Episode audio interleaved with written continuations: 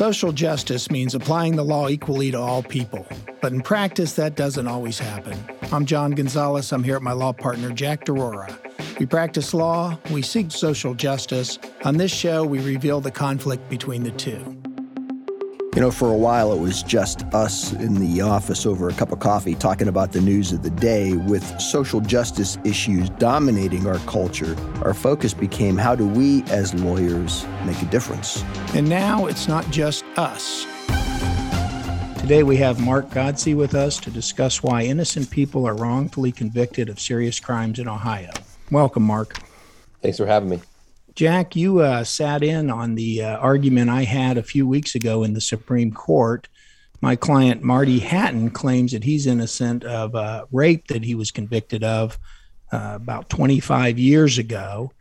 And this is the first uh, case that um, I've had. Of course, it's been a couple of years now where I start to understand what a problem we have in Ohio and probably across the country of people being wrongfully convicted. First of all, I uh, I thought you did a great job in your presentation before the court, but of course, I wasn't surprised to see you do do a great job. But what struck me about the case was this argument that I heard that really just didn't make sense. It was trying to defend a bad set of facts. And the other thing that struck me is I think it's a quote from a deceased Justice Scalia who said something to the effect of, you know, there's no guarantee in the Constitution to the right decision. You only have a guarantee to some procedural process. And while I guess intellectually that makes sense, in terms of where we stand as a nation, that's a pretty harsh statement to stomach. Well, what struck me in cases like this, and of course, Mark uh, has a number of these cases, and, and, I hope he can address this, is the pers- the process or the procedure to even get back before a court to make a substantive argument. Uh, in Marty Hatton's case, uh, he discovered a memo written in 2008. He didn't discover it until 2018 and that was a foot in the door to argue to the court that there was new evidence to consider. Of course, you have to go back to the original trial judge, who uh, oftentimes is still the same person who tried the case, and oftentimes you're facing the same prosecutor. And um, our guest today wrote a book about that. Um, Mark, you had uh, talked in your book about blind denial, and I think I was facing that in Mr. Hatton's case. Can you tell us a little bit about what you mean by blind denial? Yeah, well, um, so just to back up a minute, before doing this work, I was a prosecutor, and um, and then I I was in federal court in New York, Southern District of New York, and came back and started doing these innocence cases in Ohio courts with elected judges um, many of whom, or most of whom, were former prosecutors. And it was sort of culture shock for me, um, seeing how there were, in many ways, I would call, I would say, no separation of, of powers. That the, the judicial branch, the judge, and the executive branch, the prosecutor, seemed to just work in, in lockstep. Um, and we would have these cases, and we continue to have them today. But the, the first cases we had, you know, like Clarence Elkins, for example, out of Summit County, the, the evidence is absolutely clear. He's innocent. And I'm standing in court, and the prosecutor shows up and opposes our motion to free him with just these crazy arguments. Um, and I'm sitting there thinking, like, you know, is this candid camera? Am I getting punked? you know, like, is this is this a big joke? How do I keep a straight face? It's like, you know, in that case, it was an old woman who had been raped and murdered, and then her her granddaughter had heard the the noise and come out of her bedroom and that that girl was also attacked. Sadly, uh, she survived, but we found male DNA on both of the victims, the vaginal cavity and then the little girl's underwear, and it was the same man, and it wasn't Clarence Elkins. Now we had the DNA profile of this man, but we didn't know his name. But clearly, that's the attacker. There's nobody else who's putting their DNA on on the girl's underwear and inside the grandmother's vaginal cavity on that night, except for the perpetrator. And when it didn't match Clarence Elkins, um, that meant he was innocent. So we get to court, and the the the prosecutors are saying things like this. Well, I mean, obviously, you know, the grandmother that morning before she was murdered, she must have had some sort of aggressive handshaking with a man. Um, and then she masturbated, and the, the, the male DNA rubbed off inside her vaginal cavity. And also, she was helping the girl with her underwear, putting her going to the bathroom. So this male DNA from a handshake, you know, spread all over these items. And, I'm just sitting here thinking, like, it's like a prosecutor standing up and saying, you know, the moon is made of cheese. It was ridiculous. Um, and you know, the judge went along with it. We we ultimately exonerated Clarence. We were able to match the DNA to the true perpetrator, Earl Mann, who's now in prison but it was just case after case where I'm just sitting there like these guys have so much self interest. They don't want to admit a mistake. Um, you know, in that case, the prosecutor had the article from when he convicted Clarence Elkins framed on his wall. You know, so this was his trophy. So you come back eight years later and you go, you got an innocent man in prison. And the human mind has infinite capacities to convince itself of whatever facts are in your own best interest. And I saw courts do that in that case and case after case after that. You know, what struck me from your book, Mark, was um, a, well, there are a lot of things that struck me in the book. And let me say, as a side note, while I thought it was really interesting, it was one of the most depressing reads I've gone through in a while because, well, Gonzo and I are familiar with the shortcomings of the court system, the criminal justice system. When you read two to 300 pages of it in a row, it's yeah. just really, it's just almost too much. But what struck me was it's really a matter of the human um, condition that is the heart of the problem. We have ego. We don't want to believe that we could have made a mistake. We want to justify this system. We can't possibly fathom that the system is wrong. It's it's just a real core um, inner block that prevents a logical and compassionate approach to the law. It's it's the human condition. Yeah, you said it well. I mean, but I think you're right. So the, the basic thesis of the book is that um, it's not that people are acting in an evil way when they're engaging in conduct like that. They're acting like humans. However, and I talk about this in the last chapter, um, you can have a culture that fights that. You know, you can create a culture that is, is I mean, for example, in the in the private sector, um, they've learned that when people go down rabbit holes and they have crazy ideas and they won't let go of their ego, it costs the company millions of dollars. So if some executive gets uh, some, some harebrained idea that they're going to expand to the American Southwest and they want to spend five billion dollars opening up stores there, and they're convinced that this is absolutely the right answer, um, you know the company's going to have focus groups. They're going to engage in devil's advocacy. They're going to do all sorts of stuff before they allow that money to be spent. Um, the problem is, and so the, the you know the private market creates these cultural incentives and these checks to make sure that people aren't going down rabbit holes with their crazy ego ideas. Um, and the, the, problem is we don't do that in the criminal justice system because prosecutors and judges and everybody else have unchecked power. It's just not part of the culture. But we've seen in places where prosecutors have come in and they've tried to create that culture, if they have an affirmative effort to do that, it actually does work. You know, Mark, I, you were a prosecutor in um, in New York, as I recall, and yeah. did you ever have to uh, defend convictions? And do you look back on on some of that and think, um, you know, maybe I was engaging in some of the same kind of blind denial that I uh, talk about in my book? Mm. Sure. Yeah. Um, yeah. I give I give lots of different examples about it. I mean, um, I don't have a case where somebody came out later and said I'm innocent, I was wrongfully convicted, but like in chapter seven, for example, I give um, an example of a case where I mean, the the reality is, in many cases, we just don't know what happened, and the prosecutor doesn't know either. And they stand up there and they can concoct a theory and they act like they know what it is, and they say it very persuasively, but it's just a theory and they're just making it up, um, and they could be wrong. And then, but, but once the the jury comes back and, and agrees with that theory and says guilty, we act like it's this like you know message from God that can't be challenged, and it's just made up. So you know, I, I gave an example where it's too long and complicated to go into the, the example, but um, you know, every time a piece of, possible innocence came in, I would I would be, and there was one came in right before trial started. I was like, oh god, and it wasn't like my reaction is, oh, this guy's innocent. Maybe I should drop the charges. My reaction was, oh, how am I going to explain this? Right? The starting point is always he's clearly guilty. So how am I going to explain this? And then finally, a light bulb went off, like the day before trial. Oh, here's a great explanation here's how I can explain this evidence. I ran it by my friends, the former prosecutors in my hallway, and they're all like, yeah, great. You know, and I went and presented it to the jury, and the jury believed my theory of, of my spin on the facts, and they convicted him. But I, you know, I step back now later, I have no idea.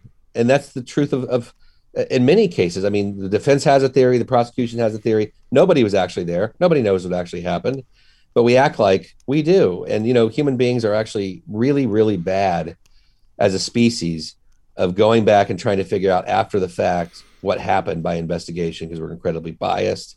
We have confirmation bias. We have tunnel vision.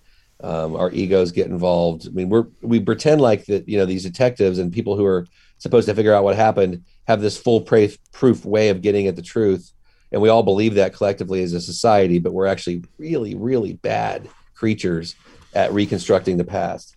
You know, part of the problem, and this speaks to what you went through with the case that you just described you, you know, we'd like to think that the court system is a vehicle for ascertaining the truth. But as I once heard a, a law school professor say, the trial court system is actually a battle mode, one side opposing the other. And we lose sight of what we're really trying to do. And it really becomes a matter of trying to win as opposed to getting the right result. And regrettably, I would imagine Gonzo and I are subject to that in our practice as civil lawyers. You know, it's how do you win, not necessarily right. what's the right result. It doesn't bother me as much. That makes sense in the civil context, right? Because you're just talking about money and um, both sides. You know, when money's involved, they can usually get good lawyers.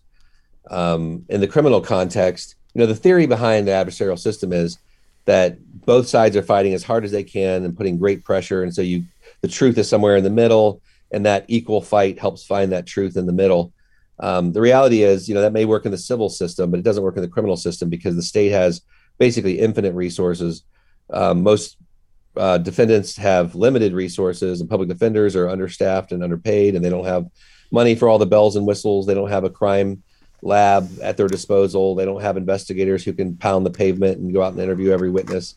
Um, and we all start off with biases. So the the everybody assumes the guy's guilty, right? So when I was a prosecutor, there was a defense attorney that would always start off his opening statement by introducing himself and saying, you know, um, you guys came in here and he's talking to the jury and you looked around and you saw some guy up there with a robe on the bench and you thought to yourself, that's the judge. And then you looked around and you saw um, a table that had, you know, a, a, somebody in a suit and a cop next to him.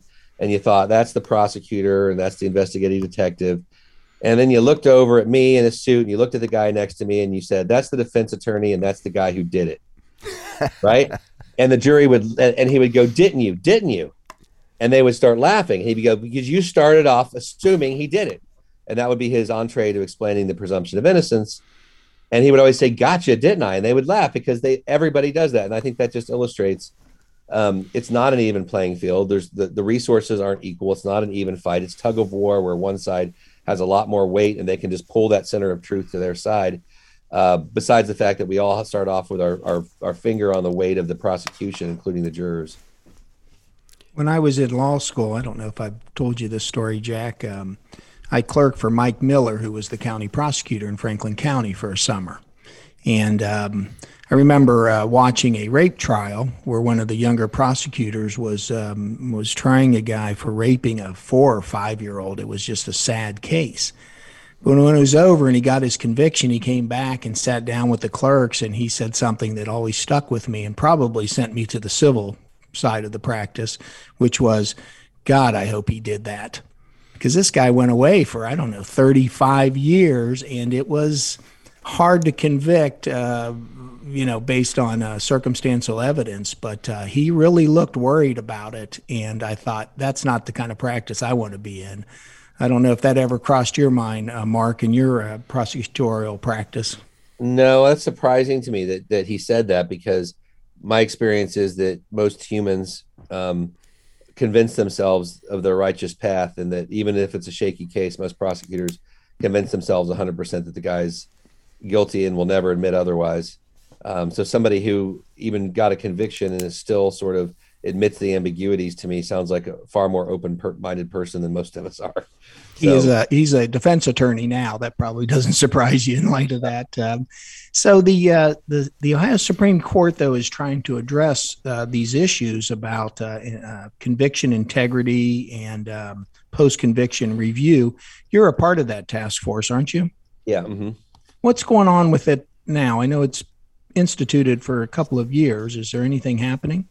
Well, um, so we had public meetings all. Well, God, they probably started in right right in the middle of the pandemic, June of twenty. That was supposed to be our first meeting, and we couldn't have. It. I remember in March they said the pandemic's hit, but we'll be able to meet in person by June. Isn't that funny?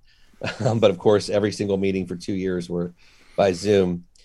Um, we finished the last meeting probably sometime in the fall of 2021, and the subcommittee that's writing the report is busy writing it. And we were supposed to get a draft in January, but we haven't gotten a draft yet. So I think it's probably more complicated than most of us had envisioned. And of course, the whole issue was more complicated because it was supposed to be one year, but it took us two years, and we even had to rush on some issues because there's just so many things you could talk about. Um, and I could talk about some of it because the meetings were public. Uh, um, so yeah. One of the things I've been interested in, and again, it just goes back to the case I have uh, for uh, Mr. Hatton, is is that the um, procedure requires you to go back through the same judge and the same prosecutor. Did the task force address that in any meaningful way? I am trying to remember two years worth of meetings, and I do do not think that we. I can't. I I can only talk about what's public because um, we have a confidentiality agreement, so things that people could sign on and talk about. And I do not think that we talked about that issue um, at, at much length.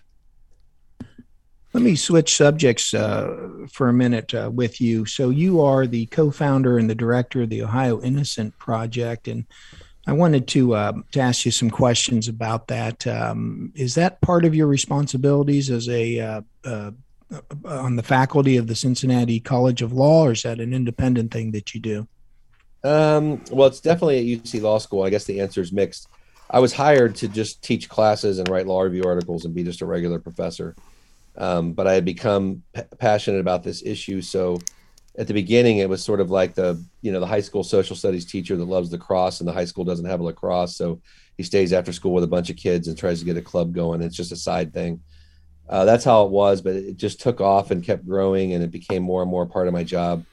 Um, that now it like substitutes, I think, for one class each semester. So it is officially part of my job at this point. But um, I mean, it's after you've been teaching the same classes for 20 years, that gets a little bit, a little bit easier. So the Innocence Project is my takes up most of my time. How many I, clients I, can... um, are a part of the Innocence Project, and maybe you can give us a, you know, are they mostly minorities, mostly uh, poor people? Can you give us a breakdown?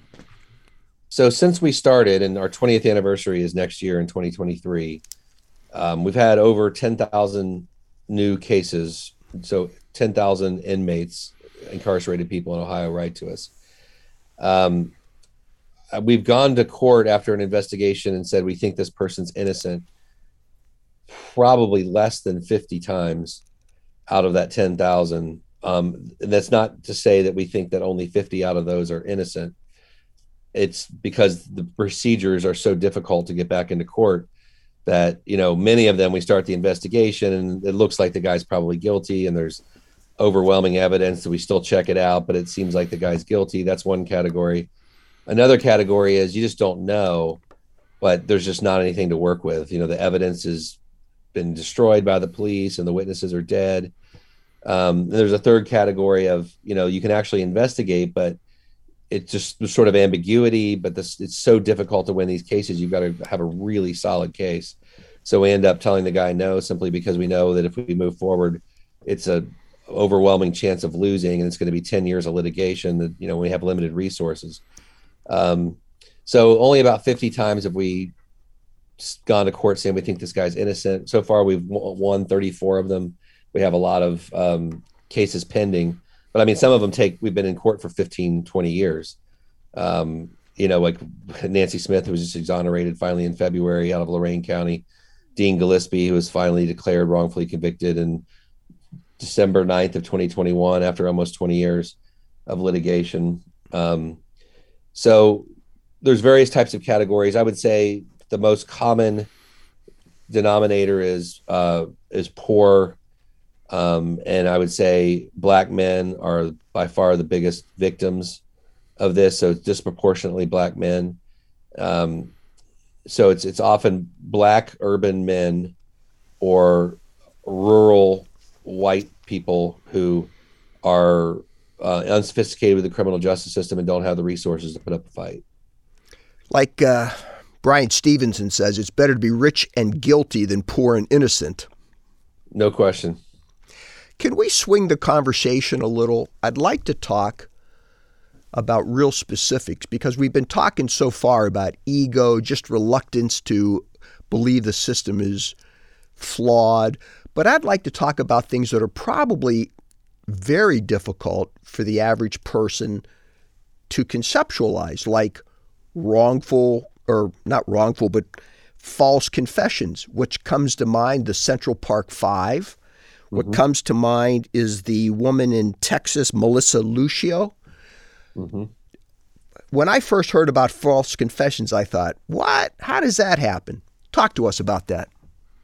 Yeah, that is probably the the most conceptually difficult um, cause of wrongful conviction for people to um, wrap their mind around because everybody says, including a recent Supreme Court justice in Ohio, said this during oral arguments. Why in the world would somebody confess to a murder they didn't commit? Um, and it's there, there's multiple things going on. So, uh, number one is there there are instances where the intense pressure and the ongoing interrogation for a really long time uh, becomes a form of professional gaslighting and you're in an interrogation room and you're being gaslit for 12 hours. And what I mean by that is, I think the public doesn't really fully recognize that police are allowed to lie to suspects.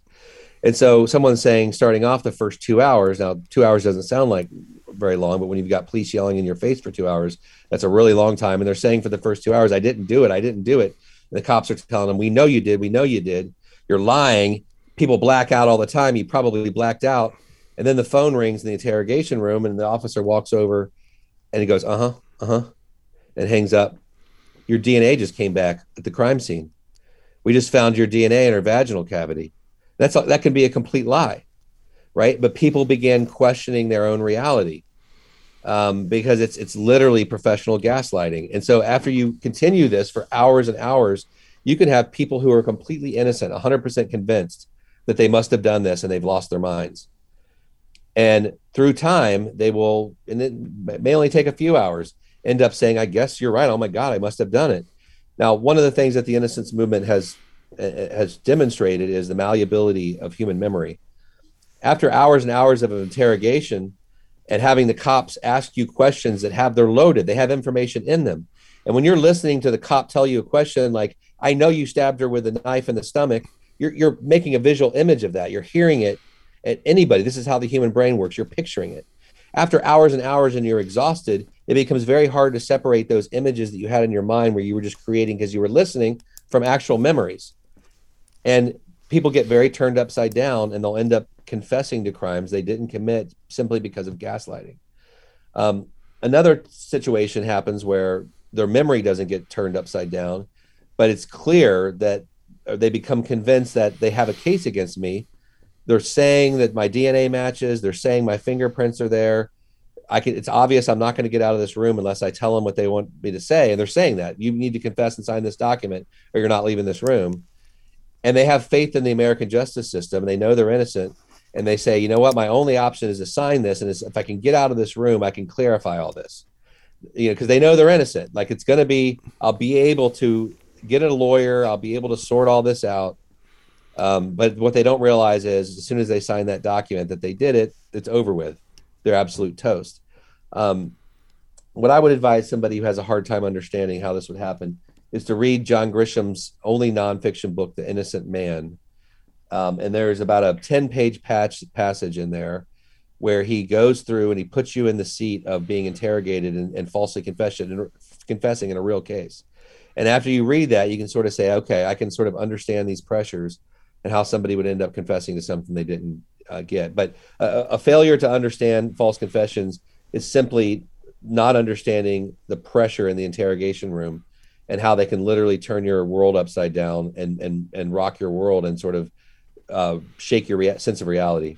And I would assume that the people who are subject subjected to this interrogation just really didn't appreciate that Miranda warning. It just goes in one ear and out the other. Uh, yeah, exactly. Well, they think, especially innocent people, right? Innocent people go, Well, I, I didn't do it, so of course I'll waive Miranda. Of course I'll talk. It's the experienced criminals who are guilty in this case that know to, to say, yeah, I'll, I'll, I want a lawyer. I'm not talking. Another instance is um, eyewitness testimony. There was a book. Did you ever read the book Picking Cotton? Yeah, great book. Yeah, it really is. It's why don't you talk about that? Well, eyewitness identification, misidentification is the, the leading cause of wrongful conviction. And in the National Registry of Exonerations, which is run by University of Michigan Law School, it's got over 3,000 wrongful convictions now in the past like 30 years. And um, they've together served over 27,000 years in prison for crimes they didn't commit. And um, in, in those cases, if you study the, the causes and what led to those wrongful convictions, um, one of the leading causes is mistaken eyewitness identification. And so it's just another thing is just, you know, this has really helped us realize how malleable human memory is. Um, because there's, you know, a case in Arizona where 10 different people got on the stand and testified. I got a good look at the perpetrator running down the street. I got a good look at his face and good lighting. And I'm 100% positive that's the guy who did it. 10 witnesses, and then DNA testing later proves them all wrong. And it matches somebody else who doesn't even look that much like the perpetrator. Right. And in, in Ohio, our Raymond Tyler case out of Cleveland, we had four different eyewitnesses who said, Yeah, I got a good look and I'm positive that's the guy who did it. And DNA testing proved it wasn't him. Um, and so, you know, we've come to learn how um, not just malleable, but human memory is really open to suggestion. So instead of thinking of it in terms of like a hard drive or, you know, I'm, I'm taking in information and my brain is just storing it like a disk. Um, and then when I get called to testify on the stand, I just hit the play button and I spit it back out. In reality, it's much like more like quicksand. You know, it's shape changing shape, it's shifting, or what Elizabeth Loftus, the great psychologist, said, it's um, Wikipedia because not only are we editing our memories all the time, but other people can edit our memories. And the scary thing is, is that when other people edit our memories, we're not even aware it's happening. It's, you know, our memories are constantly changing shape underneath us. Um, and so there's like all kinds of studies that are fascinating. Um, you know, they'll take students and college students show up on Saturday morning for a personality test and we'll pay a hundred bucks.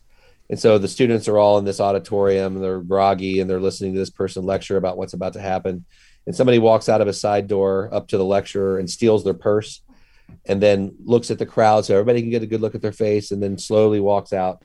And then the, the lecturer says surprise you're not here for a personality study. You're here for eyewitness identification and then they they divide them into groups and um, it's just to show how how malleable memory is and then the, and they show them all a six pack so like you see on tv with the six photos but the guy who stole the purse is not in the pictures okay and that's simulating what happens in real life when the cops think they have a suspect, but they're actually wrong. The guy they think did it didn't actually do it. And so, and this happens all the time in real life. And uh, as what happens in real life is most people in these studies end up picking one of the six, even though the person who committed the crime is not in there. They end up picking one that they think looks the most like it. And the process of looking at the different six pictures and making relative judgments back and forth actually modifies the memory. And by the time you settle on its number two, that will often be the face you see when you replay it in your mind. But in any event, one of the things they do is they'll they'll have one group where the officer, after the person says it's number two or it's number four, whatever they pick, the officer says, Good job, you got it right. That's the guy who did it. All right. And in another group, the officer doesn't say anything, no feedback whatsoever, just says, Thank you very much for participating. Then they're taken into a different room and they're interviewed. And um, they're asked some questions like how good was the lighting how long did you get to see his face how confident are you in the selection you made okay now in the group where they were told they got the right answer they estimate the lighting as way higher than the other group. they estimate the time they got to see the face as way higher oh. and they estimate their confidence level is extremely high it averages out in the 90s you know like 90 on average like 96% positive that i got the right guy in the other group the average the confidence is like in the 60s because you got a lot of people saying I'm only 50% sure, you know, I'm only 70% sure. Okay, so they're they're all asked the same question at the end.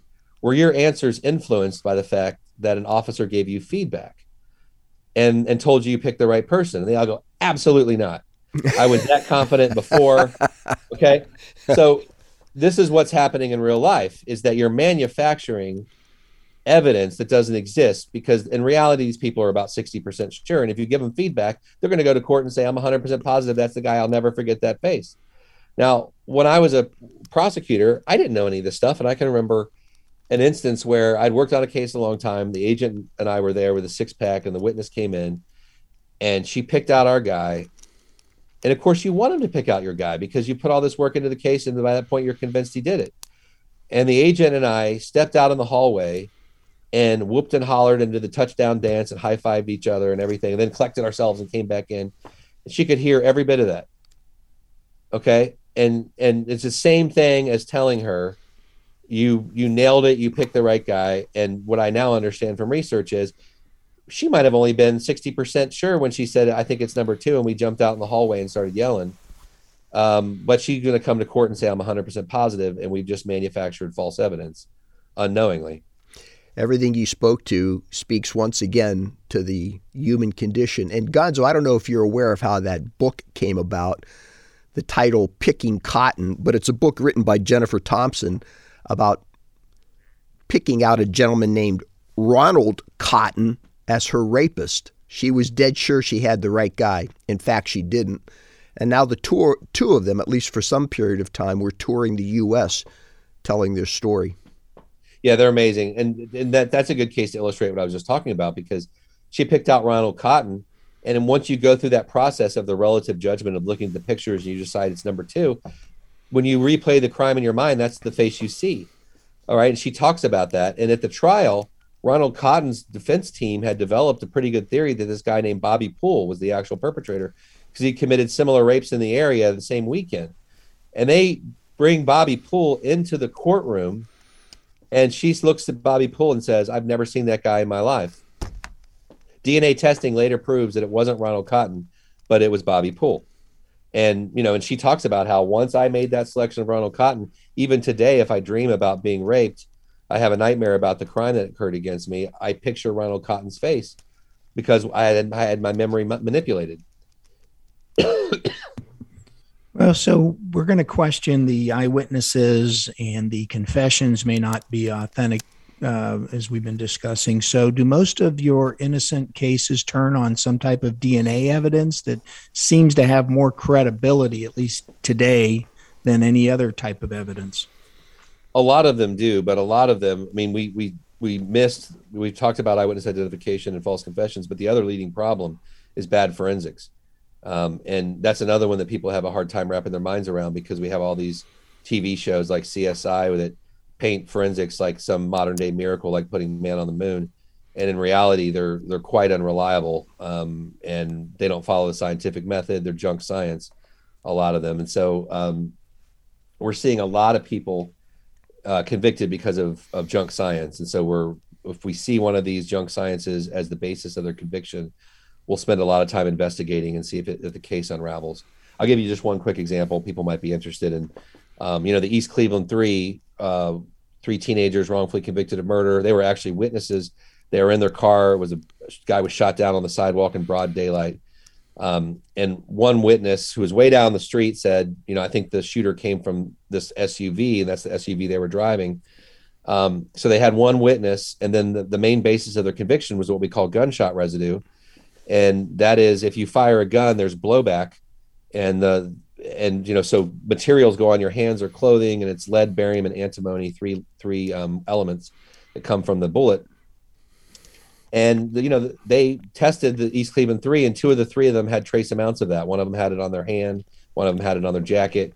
So it looks really damaging, right? The prosecutor can stand up in closing arguments and say, not only do we have this witness that said the shooter came from the car, but they had gunshot residue on them ladies and gentlemen, how many of you have gunshot residue on you today?